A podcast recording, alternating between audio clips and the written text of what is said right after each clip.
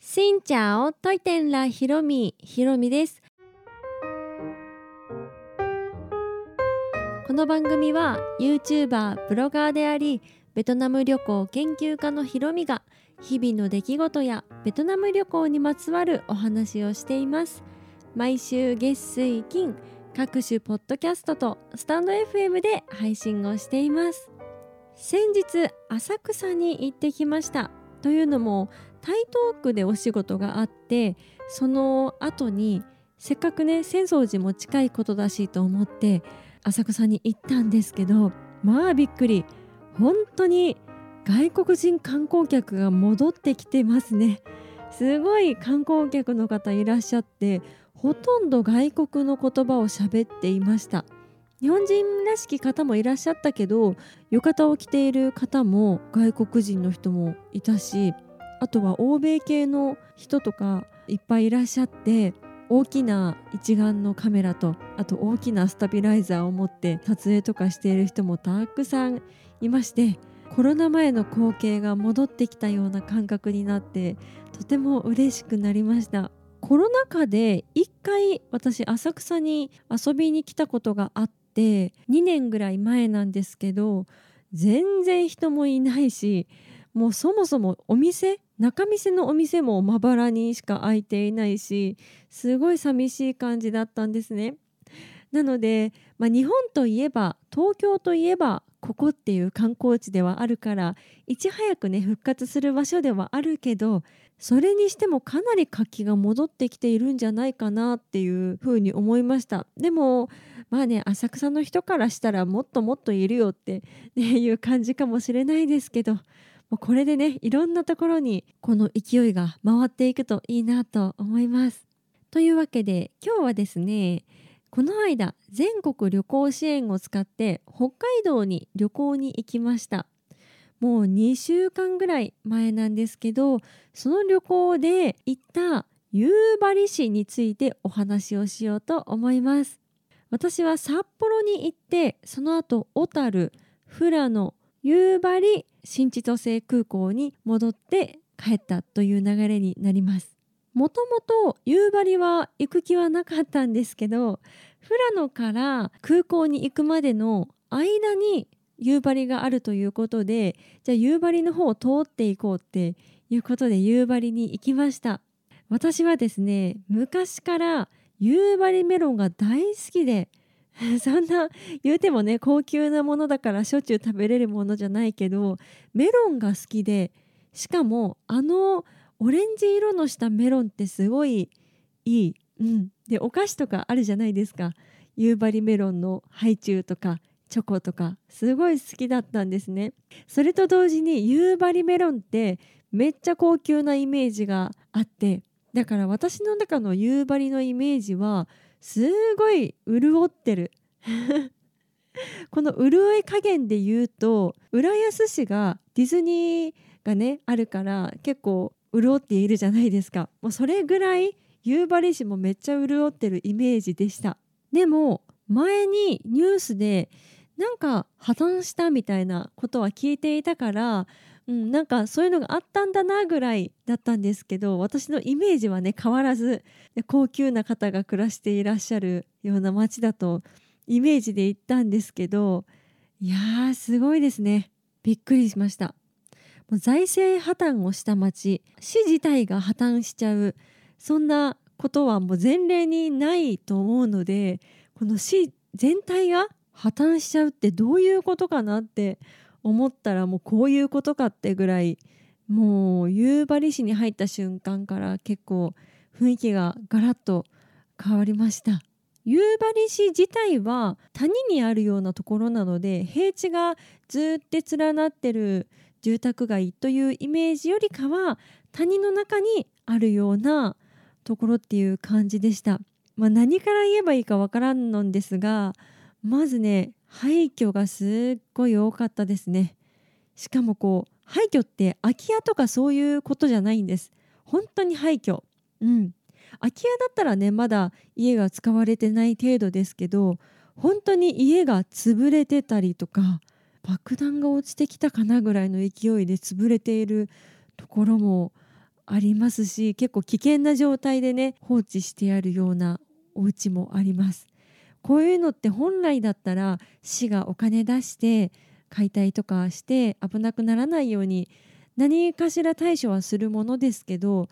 そういうお金がないっていうことなのでそのまま残っていました。あとは歩いてる人がほとんどいない。昔はね20万人ぐらい人口がいたらしいんですけど今は6,000人とか7,000人とかそれぐらいまで落ち込んでいるのでしかも半分ぐらいの方はね結構ご高齢の方っていう風なこともネットにも書いていますし私が車で通った感じだとそんなにたくさんの人の気配はないかなといった感じでした。そしてお店がね全然ないんですよね。北海道ってセイコーマートっていう北海道限定のコンビニがあるんですけど街の中にポツンポツンと3つぐらいあったかな？あとスーパー1個見ました。うんあとは郵便局と床屋さんが異様に多かったです。それが目立っちゃうぐらいあんまりね市役所の付近とか、うん、お店がなかったんですよね。ご飯食べたくっても食べれるようなお店が全然なくって空いてるところなくってで唯一もともと鉄道が通っていた場所の隣のところに屋台村みたいなのがあってそこも8個ぐらい屋台入れるんですけどその中の3つだけ営業をしていてそこでなんとかご飯を食べることができました。そこのね店員さんはすごいいい方でいろいろお話をさせていただいて帰る時にね長芋をくださいました。夕張ってねやっぱりメロンの産地ではあるんですけど今旬ではないのでで今の旬がね長芋らしいんですね。だから夕張メロンってめっちゃ掲げてる八百屋さんにも長芋がめっちゃ並んでました。メロンは一個もなくって長芋長芋長芋って並んでて。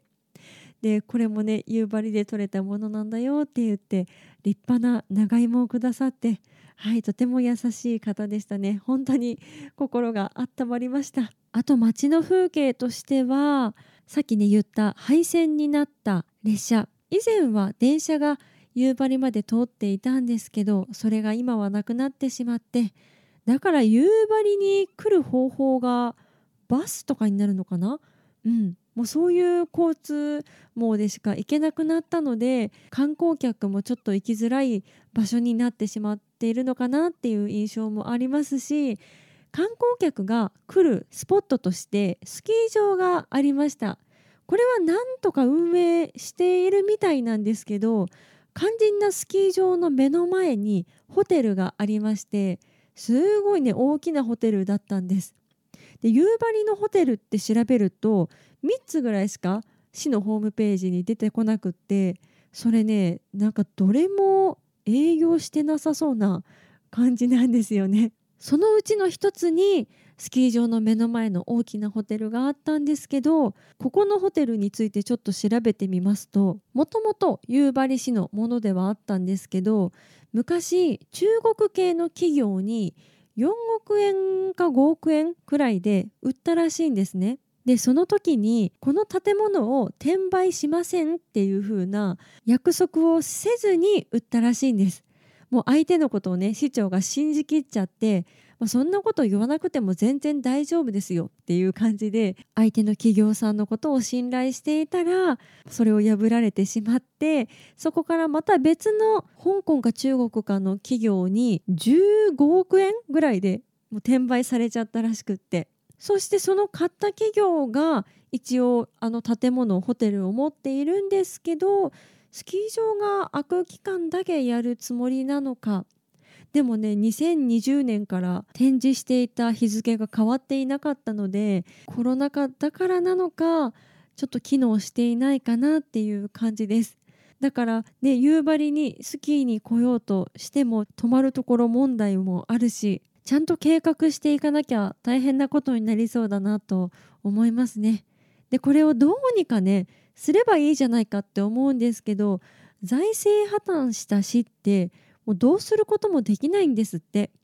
で市が破綻しちゃったから市をこの夕張市を運営しているのが別の機関らしくってそこはもう監視機関じゃないけどで運営していくような機関じゃないからそのままにしておいたらどうもならないような感じに、うん、なっていってこれからどうなっちゃうんだろうってちょっと不安になりました。肝心な市役所の周りを回ってもね市役所の建物自体もちょっとうっそうとしているしもう看板とか壊れてても全然そのままだし足元も結構危ない状態で、ね、直す人もいないしで市役所の前の建物もね結構危ない感じだったりとかしてあと廃墟になっている図書館とかありました。その建物もね結構危険だし窓ガラスも全部割れてるし、ね、どうにかしないと危ないだろうにどうすることもできないからとりあえず立ち入り禁止の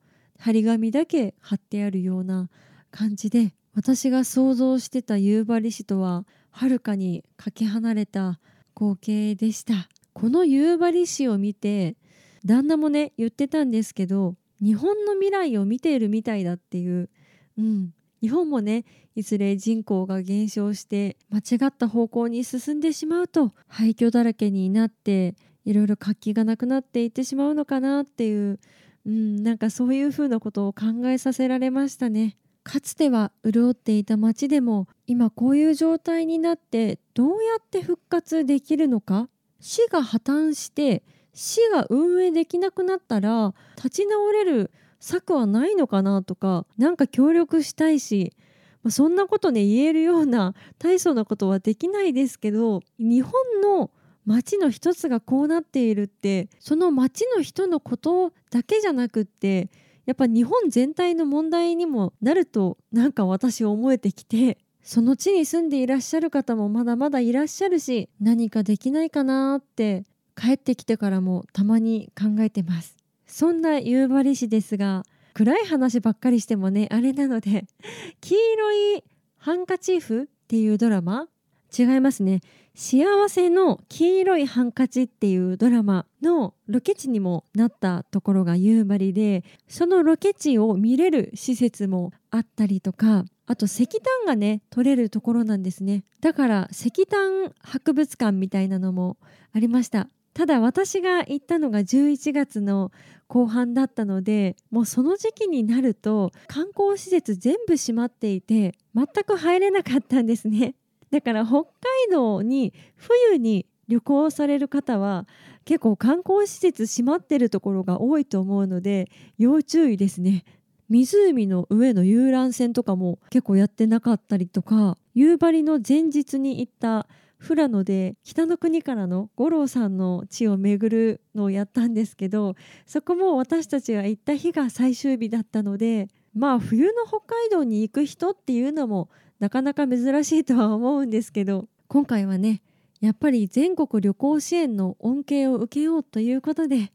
はい北海道を選んでみました前々から私北海道行きたくって沖縄っていつでも行けるじゃないけど沖縄行こうっていう風によくなるじゃないですか。なんか話でもどこ行くってなったら沖縄行くみたいな選択肢でパンって出てくるけど北海道ってなかなか選択肢に入ってこないなと思ってこういう機会がないといけないかなと思って行ってみました。そしたら北海道ってめっちゃ広くっていろんな地名があるから沖縄みたいにね沖縄の本土と宮古島と石垣島とっていうパッパッパって決められるものじゃなくって北海道ってまずどこ行くどこに飛ぶみたいなところから始まるから、うん、今回の機会で行けてよかったですし夕張の街をね通ることができておばちゃんにも美味しい長芋をいただきましてとても考えさせられた夕張の訪問でした。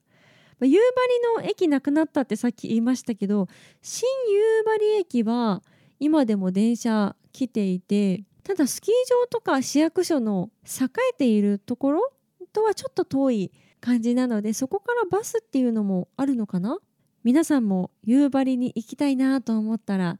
ぜひ6月とか7月の初夏が旬らしいのでその時期に訪れてみてください。というわけで今日は北海道の夕張市に行きましたというお話でございました。この配信は毎週月水金各種ポッドキャストとスタンド FM で配信をしています。日々の出来事やベトナム旅行についてまた皆さんからいただいたお便りについてもお答えをしています。お便りフォームからスタンド FM の方はレターから質問やメッセージこんなことお話ししてほしいなど送っていただけたら嬉しいです。それではまた次の配信でお会いしましょう。